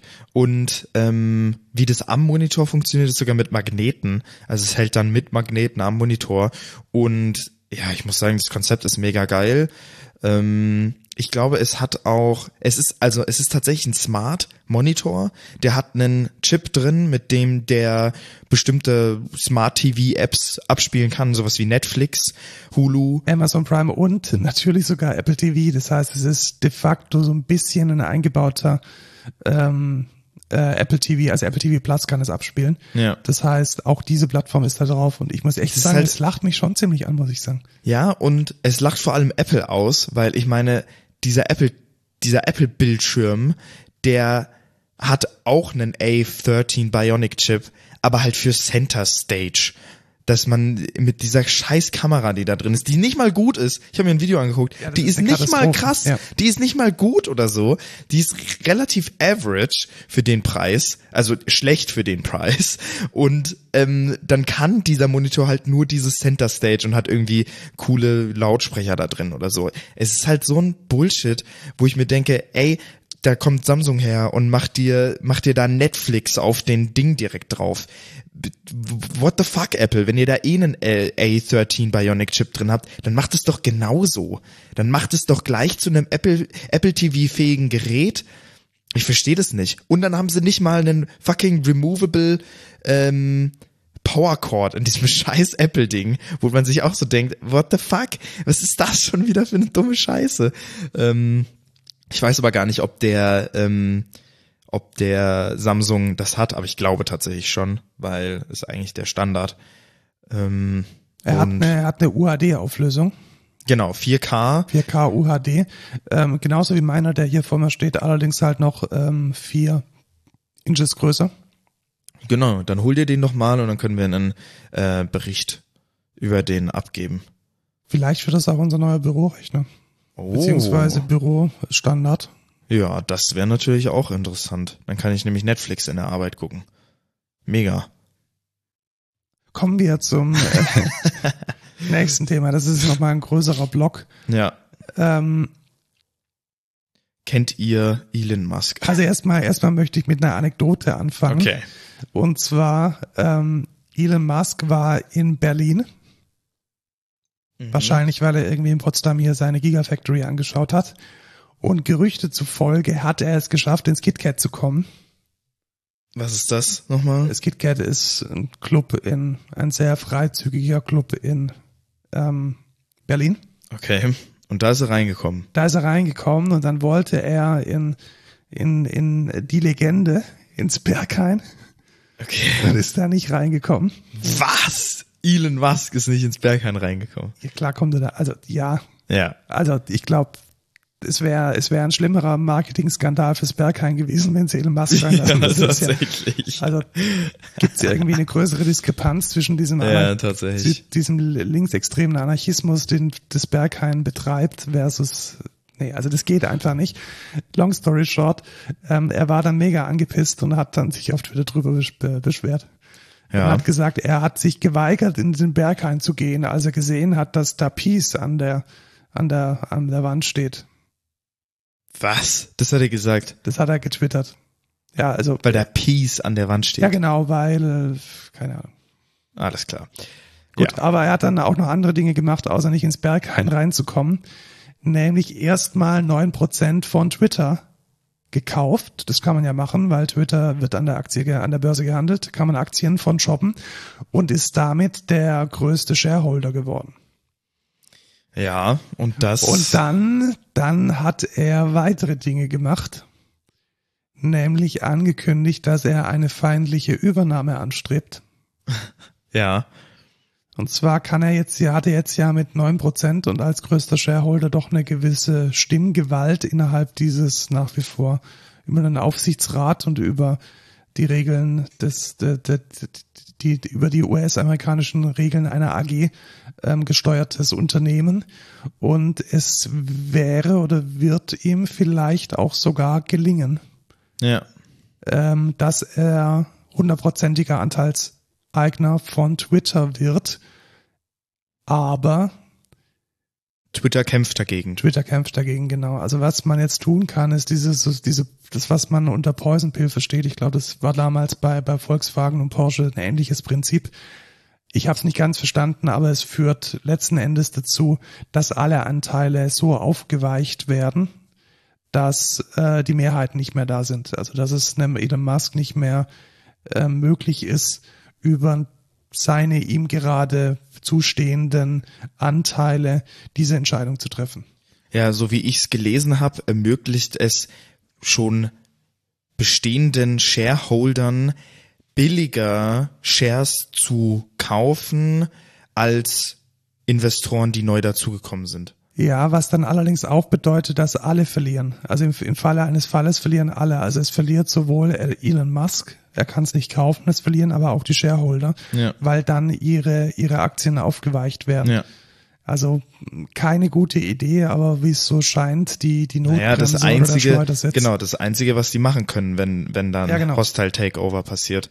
Es ist die Frage, will man, dass Twitter Elon Musk gehört? Wahrscheinlich nicht. Also er meinte ja, er, er kämpft für Meinungsfreiheit und äh, Demokratie. Das dann am Ende genauso passiert, äh, Ja, weiß man dann natürlich nicht. ich, ich lese relativ viele US-amerikanische Medien und was mir da immer auffällt, ist, dass das Verständnis von Meinungsfreiheit in der USA ein ganz anderes ist als bei uns. Ja. Und dass sowas wie, ja, man kann auch mal hier äh, Nazi-Propaganda posten, durchaus noch unter Meinungsfreiheit läuft. Was hier in unserem europäischen demokratischen Verständnis eher unter Volksverhetzung liefe. Und ich sehe da schon eine gewisse, ein gewisses Risiko, dass äh, so ein Crazy Mind wie Elon Musk da die Grenze nicht sauber ziehen kann. Ja. Ähm, er meinte ja, er will its full potential releasen. Ähm, und ich glaube, das erste, was er irgendwie gesagt hat, nachdem er die 9%, ähm, hatten wir das in der letzten Folge? Da wollte er Twitter Das in Twitter, dem- Twitter umbenennen. Nee, dass er ähm, wollt ihr einen Edit-Button. Und dann ähm, hat irgendwie Twitter nach, nach, was weiß ich, einem Tag oder so tatsächlich angekündigt, dass sowas in Planung ist. Ich glaube, den Edit-Button, den gibt's jetzt auch schon. Er hat dann aber auch noch mal eine Umfrage gepostet, ob wenn ihm Twitter gehört, ob er dann das W streichen soll. Oh mein Gott. Ach ja, ich weiß nicht, ob das so gut ist, wenn da so ein Lunatic Twitter gehört, aber naja, ich meine, der, der sendet auch irgendwelche Raketen ins Weltall und bisher ist noch alles gut gegangen. Noch keine Atombombe drauf gewesen. Die, Genau. ähm, ich sehe Twitter so ein bisschen zweischneidig. Also es ist ein wichtiges Medium. Also äh, ich glaube, es ist so ein Wurzelmedium, kann man das so nennen. Also es ist nicht so, dass auf Twitter Themen behandelt werden, die dann in die, die, die, die aus den News kommen, sondern Themen, die auf Twitter behandelt werden, die werden Kommen in News. die News, ja, ja, safe. Und das ist schon eine gewisse Macht und wer da den Algorithmus und die, die Steuerungskraft in diesem Medium besitzt, der hat schon eine enorme Auswirkung auf die Meinungsbildung in der Welt. Und das einem einzelner Person geben. Ich denke, die europäische deutsche Antwort wäre, es muss unter eine staatliche Kontrolle. Die amerikanische Meinung wäre, es darf auf keinen Fall unter eine staatliche Ja, Kontrolle. Irgendwo da dazwischen muss ich, muss ich die Sache einpendeln. Ja. Naja, das war's mit den Spannendes News. Thema, bevor ich jetzt über, über Twitter noch weiter rante und äh, Mastodon motiviere, wollen wir jetzt tatsächlich zum sehr kurzen dieses Mal Thema der Woche kommen. Genau, weil wir haben jetzt schon sehr viel über News geredet, Mega, mega weil wir sehr viel aufholen mussten der letzten drei Wochen. Genau, was bist du, bist du auch auf diese, auf diese, Ja. Sorry, dass ich äh, auf eine Party gehe. Nein, nein, der- nicht krank werden. Quart ist schon okay. Ach so, okay. Was, Wusstest du übrigens in, in ähm, das noch als als als kleiner Hinweis: ähm, der der zweitbeste Podcast nach Code Culture ist ja methodisch inkorrekt und die haben ein Paper äh, vorgestellt, in dem bewiesen wurde, dass Männer mit hübschem Gesicht eine bessere Abwehrkraft haben. ja, deswegen war ich jetzt zwei Jahre ja auch nicht. Und deswegen hatte ich nie Corona. Ja, genau. Also ich habe ja gelesen, ähm, dass Scientists geproved haben, dass wer bis jetzt noch kein Corona hat, keine Freunde hat. ja, genau. Oder einfach unglaublich hübsch. Also noch mehr in diese Kommen wir zum. Thema der Woche. Kommen wir zum Thema der Woche. Serialisierung und Spring for Shell. Ähm, es gab eine weitere Sicherheitslücke und ich hatte kurzzeitig gedacht, es wird genauso ein Mist wie ähm, Log for Spring, nee, Log for Shell. Verschell. Log4Shell wurde es aber nicht. Also was war die Sicherheitslücke? Erstmal wieder Management, absolute Katastrophe. Also irgendwie der Zero Day kam raus und keiner wusste was und niemand hat ihm einen Ja, und Score alle, alle und, haben äh, geschrien und überhaupt weint im und- Kreis und ja. Gut, aber jetzt, Aber wir auch tatsächlich. wir auch tatsächlich, Ja. weil wir es einfach nicht wussten, was es macht. Und dann in der Retrospektive ist Folgendes rausgekommen. Also wir, es gibt da dieses Java Framework namens Spring und man kann mit Spring zum Beispiel schöne REST Services bauen und diese REST Services, die laufen auf Webservern. Ja, und es ist relativ beliebt. Also wer Spring nicht kennt, das ist das größte Java-Framework, was es gibt eigentlich. Genau, wir hatten ja vor einigen Monaten inzwischen schon diese Umfrage mal besprochen und da war Spring und Spring Boot, Spring MVC und Spring Boot, ähm, ich glaube, entweder waren sie beide Platz eins und zwei oder Platz eins, zwei und drei oder eins und drei mit, mit äh, Java EE noch dazwischen. Also es ist auf jeden Fall extrem Ja, verbreitet. und äh, Spotify, Netflix ähm, benutzen das in ihrer Microservice-Welt sehr, sehr, sehr viel. Und in diesem Framework war jetzt folgendes Problem. Wenn man einen REST-Aufruf gemacht hat und dieser REST-Aufruf einen Parameter bekommen hat, also zum Beispiel sowas wie get invoices Fragezeichen invoice ID gleich 1, 2, 3, 4, 5, Mhm. dann hat dieses Framework, dieses Serialisierungsframework, dieses 1, 2, 3, 4, 5 zum Beispiel in einen String serialisiert. Jetzt machen wir mal unseren kurzen Exkurs zum Thema der Woche. Was ist denn Serialisierung? Und man kann eigentlich relativ einfach sagen, es ist das Umwandeln von einem relativ unstrukturierten Datum in ein strukturiertes. Kann man das so gut zusammenfassen? Ja, ich hätte zusammengefasst, der wandelt Bytes in was, äh, mit dem man arbeiten kann, um. Ja. Also ein niedriges Datenformat in ein höheres und die Deserialisierung ist dann genau das Gegenteil. Also die, das höhere Datenformat in ein niedrigeres umzuwandeln. Genau. Machen wir ein Beispiel. Ähm, Text, der ein XML-Dokument ist, wird in ein Java-Objekt umgewandelt, das man dann in der Datenbank speichern kann. Oder ein Unix Timestamp, da auch nur eine Abfolge von ASCII-Zeichen ist, wird umgewandelt in ein richtiges Datum, so dass ich da weiß, hey, das ist der erste, erste 2022 Genau. oder ein JSON, welches aus meinem aus meiner Adresse beschreibt, wo ich wohne, welche Straße, welche Hausnummer, welche Postleitzahl, welcher Ort, wird in ein Adresseobjekt umgewandelt, sodass ich dann da sagen kann get street oder get postcode. Und das ist die Serialisierung. Das heißt, Spring hat jetzt, bleiben wir bei unserem Beispiel, in diesem Parameter ID mit der 1, 2, 3, 4, 5 automatisch ein Objekt gemacht. Mhm. In dem Fall vielleicht eine Invoice oder ein String. Und das Schlimme ist, es ist egal, welches Objekt es war. Weil in jedem Objekt gibt es eine Methode. So, und jetzt kommen wir zu einem Feature, das es da gibt. Ich hätte da jetzt nämlich auch übergeben können, zum Beispiel ähm, ID gleich order.id. Invoice-ID oder Order.Invoice-ID gleich und dann hätte mir Spring das Objekt transitiv aufgelöst. Was hätte es da gemacht? Das heißt, es hätte dann ein Order-Objekt entgegengenommen und hätte dann dieses Order-Objekt in ein Java-Objekt serialisiert. Da gibt es einen Standard für, zum Beispiel JPA kann man dafür hernehmen. Das ist einfach so mit Getter und Settern. Und hätte dann aus diesem Objekt, aus diesem Nested-Objekt die ID genommen. Also Order.InvoiceID hätte dann, wäre aufgelöst worden. Zuerst würde ein Order-Objekt erstellt werden und dann hätte Spring über diese Namenskonvention get Order ID auf diesem Objekt aufgerufen. Mhm. Okay. Also wie ist die Regel? Wenn ich einen Parameter habe, der zum Beispiel heißt order.invoice-ID oder Order-ID, dann wird einfach auf dem Order-Objekt .get Order-ID oder get Invoice-ID aufgerufen. Genau. Wie würde man das wohl implementieren? Man implementiert das natürlich über Reflection. Das heißt, man sucht dann einfach eine Methode, die heißt get und dann gibt man da diesen String rein, den Namen von dem Attribut, das man haben möchte.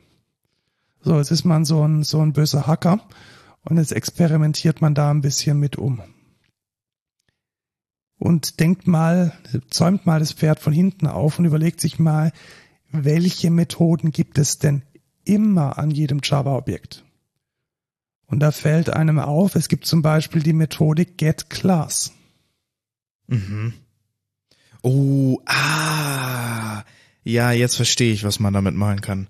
Man kann sich jede beliebige Klasse holen von einem anderen Objekt. Fast. Okay. Da haben die Spring-Entwickler beziehungsweise die Schreiberlinge von dieser Serialisierung dran gedacht. Okay, ja, das wäre auch fatal, wenn nicht. Das wäre fatal. Das heißt, die haben gesagt, hey, getClass, das verbieten wir. Mhm. Also wenn ich jetzt äh, als Objekt da reingebe order.class, dann wird nicht getClass aufgerufen, sondern es wird eine Exception geworfen. Weil sonst hätte ich mir ja von der Class den Class-Loader holen können. Das geht ja auch mit getClass-Loader ja. und hätte dann zum Beispiel Dinge schreiben können auf die Festplatte. Oder sich die Environmental-Variablen auslesen können. Ja, oder ein DOS machen. Also da kann man ganz viele Ja. verschiedene. Also wenn man an eine Class-Loader kommt, dann ist Ende Gelände. Dann ist äh, Java ziemlich offen. Ja. So, aber sie haben dran gedacht. Das ist ja super, oder? Ja. Im ersten Schritt schon mal schon, Im aber anscheinend schon. war das nicht genug. Ja, das war leider nicht genug, weil bei der Einführung von Java 8, und das ist schon sehr, sehr lange her, also sechs, sieben Jahre, länger wahrscheinlich, Länger. ja, deutlich länger, Ja. wir sind ja gerade bei 17, also schon vor sehr langer Zeit hat jedes Objekt eine weitere Methode bekommen. Ich weiß nicht welche. Und zwar konnte man sich da das Package holen, das dummerweise einfach Module heißt, also das haben sie irgendwie ver- vermurkst, äh, Get Module. Mhm. Also jedes Objekt hat jetzt noch die Methode getModule. Und weil diese Methode einfach so dazu kam, hat niemand bei Spring Boot, bei diesem Serializer dran gedacht, die auch zu blacklisten. Das heißt, ich kann mir jetzt von jedem beliebigen Objekt das Modul holen Und von da dann die Klasse. und von da dann die Klasse, den Class Loader und dann Dinge auf die Festplatte schreiben. Ja, verkackt, ne? So, long story short. Wo konnte es ausgelöst werden? Es mussten verschiedene Dinge gelten. Einmal musste man diese verwundbare Spring Boot Version haben. Das war zu diesem Zeitpunkt einfach alle. Ja, genau. Also alle, die realistisch gerade im Einsatz waren. Und zwei weitere Dinge mussten gelten. Und vor allem der, das dritte Argument, das ähm, hat wahrscheinlich vielen das Genick gerettet. Nämlich Nummer zwei, logischerweise, man muss eine Java-Version haben größer als acht, weil vor Java 8 gab es diese Get-Module-Methode noch nicht. Mhm. Aber die meisten haben auf Java 8 geupgradet, auch wegen Lizenzgeschichten und so weiter. Und die dritte Geschichte, das ist das, äh, was den Leuten den Arsch gerettet hat. Man muss seine Anwendung also War deployen und das macht heute so gut wie niemand mehr. Richtig. Das heißt, wenn man so dieses klassische Microservice-Pattern, du hast gerade vorhin äh, Spotify, Netflix angesprochen, die haben natürlich ein Spring Boot am Laufen, wahrscheinlich mit einem Embedded Tomcat und deployen das Ding nicht als ein War und damit war die Sicherheitslücke nicht ausnutzbar, weil damit das Ganze funktioniert und damit man dann tatsächlich auch Zugriff auf Dateien und andere Informationen hat, musste das Deployment als War erfolgen und deswegen war es gar nicht mal so schlimm. Also es ist Und schon eine schlimme Lücke, aber es ist jetzt nicht so kritisch wie Log4Shell. Und warum muss es als War deployed werden?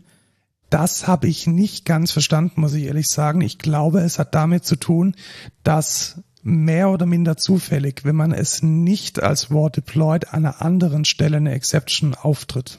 Mhm, okay. Also man kommt dann zwar trotzdem an dieses Get Module dran, aber über die Art und Weise, wie dann das Surflet eingehängt ist. Ja, wahrscheinlich in dem Scope kann man dann nicht auf das Exakt. richtige Modul zugreifen, weil in oder dem gar nicht aufs Modul genau, zugreifen. weil Reflection wahrscheinlich, oder? ich nehme auch an, dass es damit zu tun hat und dass ähm, der Kontrollfluss nur erfolgreich zum Ziel kommt, wenn man also War deployed hat und nicht, wenn man sein sein äh, Surflet im selben ja im im im, im selben äh, in derselben Anwendungs wahrscheinlich ist es der Surflet-Kontext, Ja. der an dieser Stelle dann ähm, Sagt, was machst du da? was machst du da, darfst du nicht, tschüss. Genau. Ja, okay. spannende Sache und wir haben ähm, währenddessen auch noch äh, Serialize und Deserialize gelernt, ähm, was ein bisschen verwirrend ist. Bei XML nennt man das oftmals auch Marshall und Unmarshalling.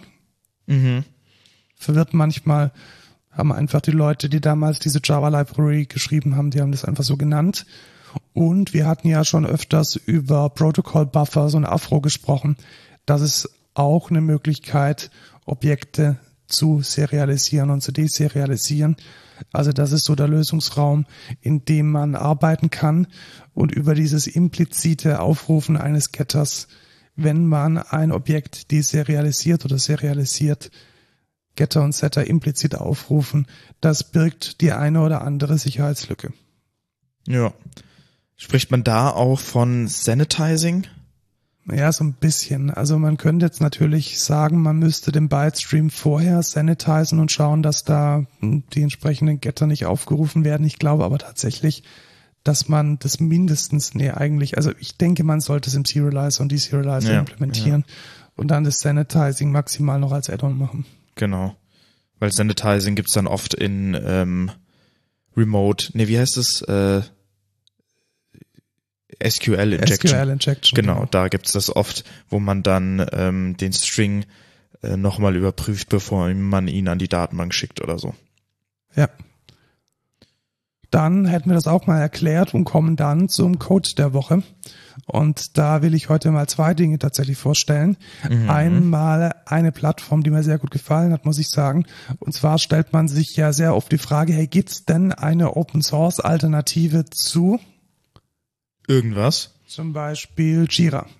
Weil man jetzt gemerkt hat, dass ähm, Jira kacke Da ist. kenne ich sogar eine. Die heißt, äh, wie heißt die?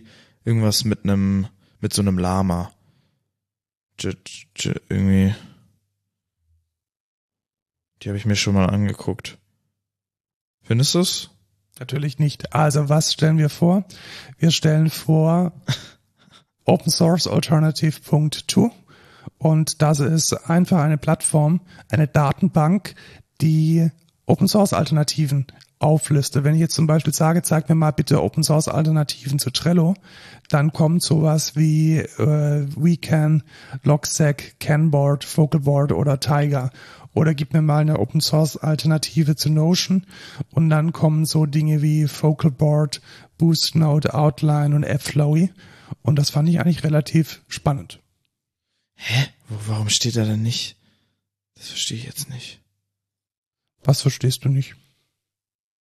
Äh, weil tatsächlich diese Open Source Alternative zu Jira wäre doch eigentlich. Da steht nichts. Also Ja. bei Jira steht tatsächlich nichts.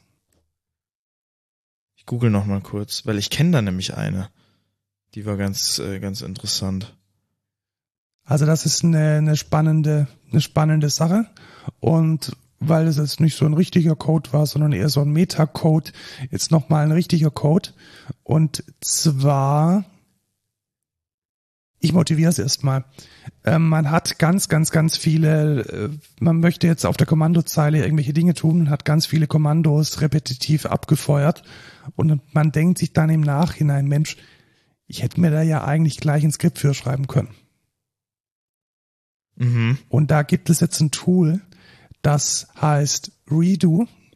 Und das liest die History und dann kann ich sozusagen aus der History die Commands picken, die ich mit in mein Skript übernehmen möchte. Wow. Und dann baut mir das Ding automatisch ein Shell-Skript daraus. Das ist ja geil. Und ich, ich habe sehr, sehr oft diesen Anwendungsfall, dass ich irgendwie so 50, ja nicht 50, aber vielleicht so fünf bis zehn Kommandos repetitiv eingegeben habe, mir dann gedacht, ja, die jetzt alle irgendwas History rausfriemeln und Dinge tun, dann kann ich es gleich nochmal machen. Und das geht damit in einem sehr, sehr guten Workflow. Also schaut's euch mal an, Redo, Brew, Install, Redo, macht schon äh, alles, was ihr haben wollt.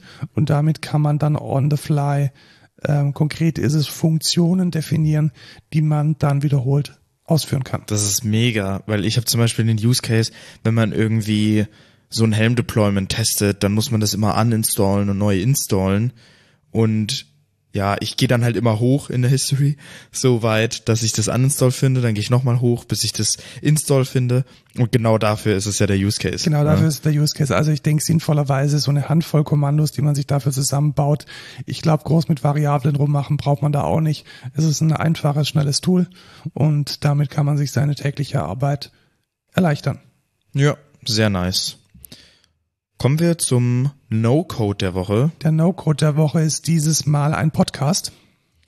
Also erneut. Wir haben mir schon sehr oft, glaube ich, Podcasts vorgestellt. In der Tat, ich bin ja ein großer Fan von Sascha Lobo. Kennst du Sascha Lobo? Das ist der mit der äh, sehr interessanten Friese. Ja, genau. Der hat irgendwie einen Irokesenschnitt schon seit gefühlt 20 Jahren. Und man hätte früher wahrscheinlich gesagt Publizist, heute Blogger. Also er schreibt über Techkram, ähm, im Spiegel und ist auch in verschiedenen Talkshows zu Gast, schreibt Bücher, macht Vorträge. Und ich habe seinen Debattenpodcast eigentlich immer sehr gerne gehört, den hat er aufgehört.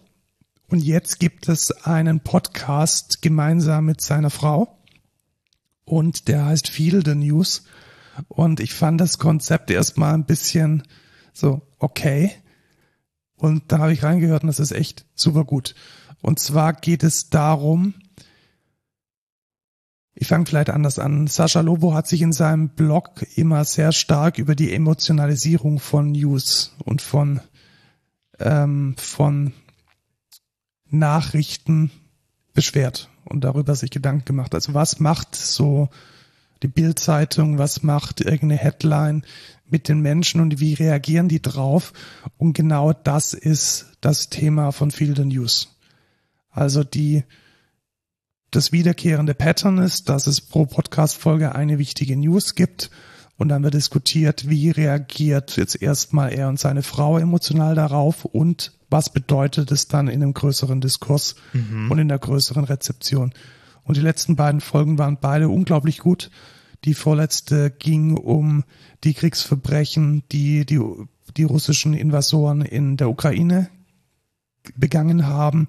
Und die letzte Folge ging über unsere Ex-Ministerin Spiegel, die aufgrund von Unvereinbarkeit von Familie und Beruf äh, zurücktreten musste. Und beide sind sehr emotionalisierte und emotionalisierbare Newsfragmente und die mal gescheit eingeordnet und diskutiert zu haben, fand ich einen erfrischend anderen Zugang, als es zum Beispiel die Lage der Nation, die dann immer sehr, sehr technisch und sehr rational mit News umgeht, da ist das eine, eine ganz andere Sicht. Fand ich sehr spannend. Ja, hört sich ganz cool an. Vielleicht höre ich mal rein. Solltest du tun. Äh, ist nicht ganz so lustig es gibt ja noch mal den anderen Podcast mit Hazel Brugger und ihrem Mann. Der ist lustig, weniger tief. Ich glaube, der hier ist jetzt tief und weniger lustig. Und dass irgendwie junge Ehepaare einen Podcast machen, scheint gerade irgendwie ein Ding zu sein. Ja, noch mehr Zeit miteinander verbringen. Ja, genau, weil man macht ja sonst nur nichts. Windel ja. wechseln und genau.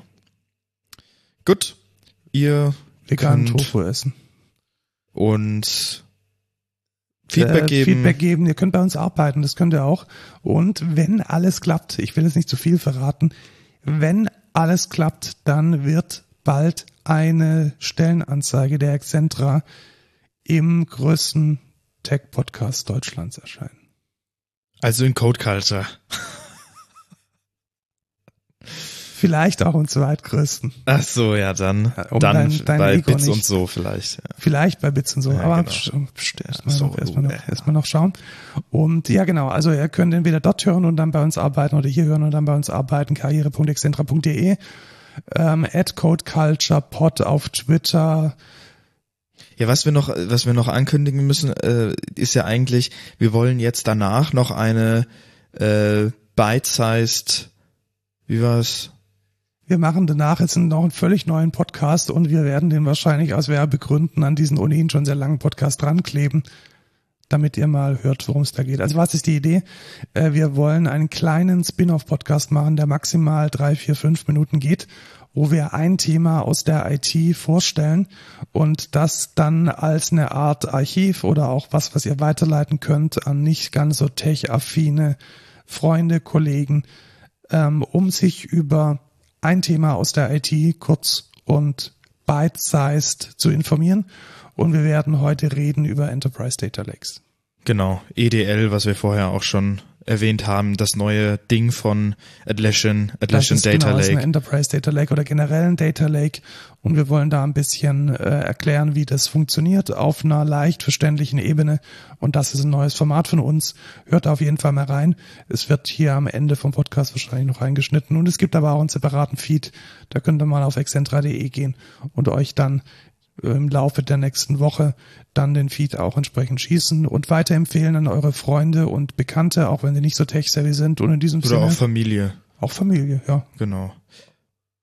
Ein nachträgliches frohes Ostern. Äh, Ja, genau. Und tschüss, Lukas. Ciao, Markus. Wir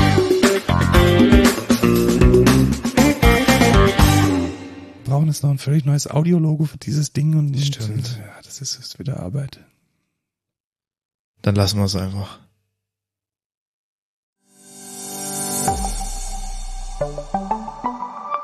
Enterprise Data Lakes. Was ist denn ein Enterprise Data Lake? Das ist äh, für Enterprises ein Daten. Äh, Ein Datensee. Also Ein das Datensee. versuchen wir uns mal über das Wort zu nähern. Es ist ein Datensee und so kann man es auch tatsächlich sprichwörtlich nehmen.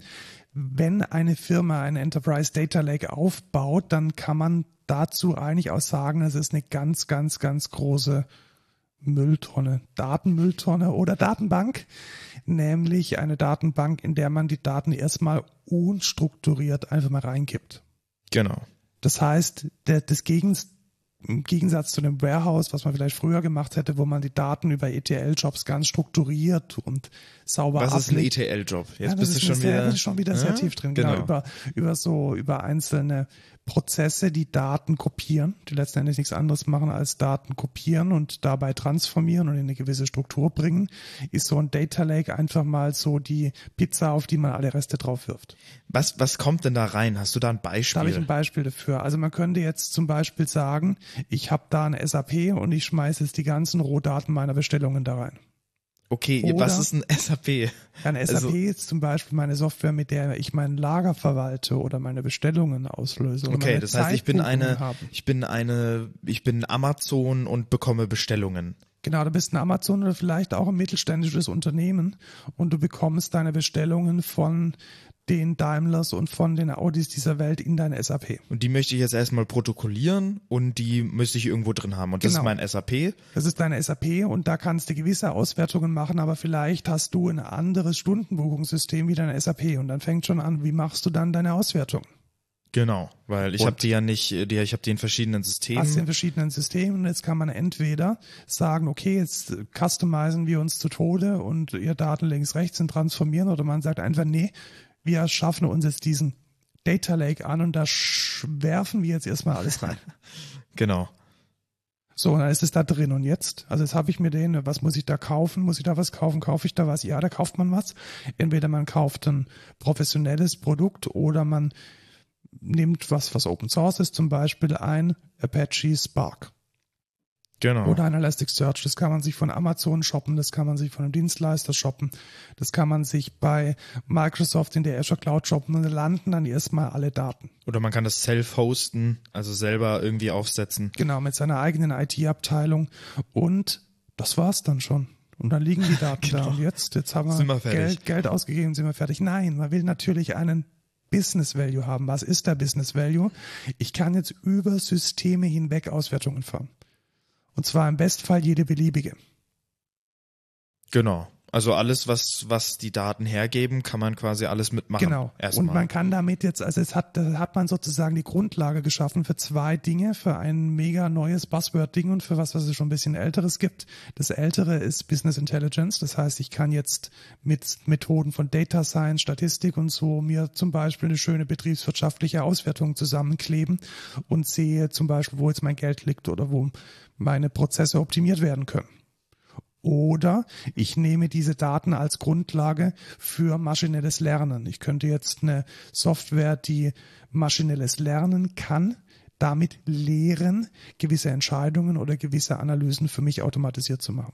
Das heißt, eine EDL ist im Bestfall eine Grundlage für weitere Softwareprojekte. Also versuchen wir mal zusammenzufassen.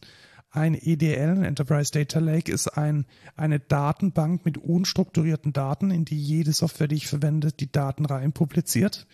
Die Daten sind dort nicht strukturiert, sondern erstmal in einer ziemlich rohen Form. Und es hat an sich jetzt erstmal keinen Business Value, sondern der Business Value wird ergänzt und aufgebaut durch weitere Systeme wie zum Beispiel Business Intelligence, Data Science und maschinelles Lernen. genau. Soweit. Jetzt wissen wir, was eine EDL ist und was die anderen drei Dinger sind. Die sagen wir dann bei der nächsten Folge. Ich hoffe, es hat euch Spaß gemacht. Bis zum nächsten Mal. Ciao.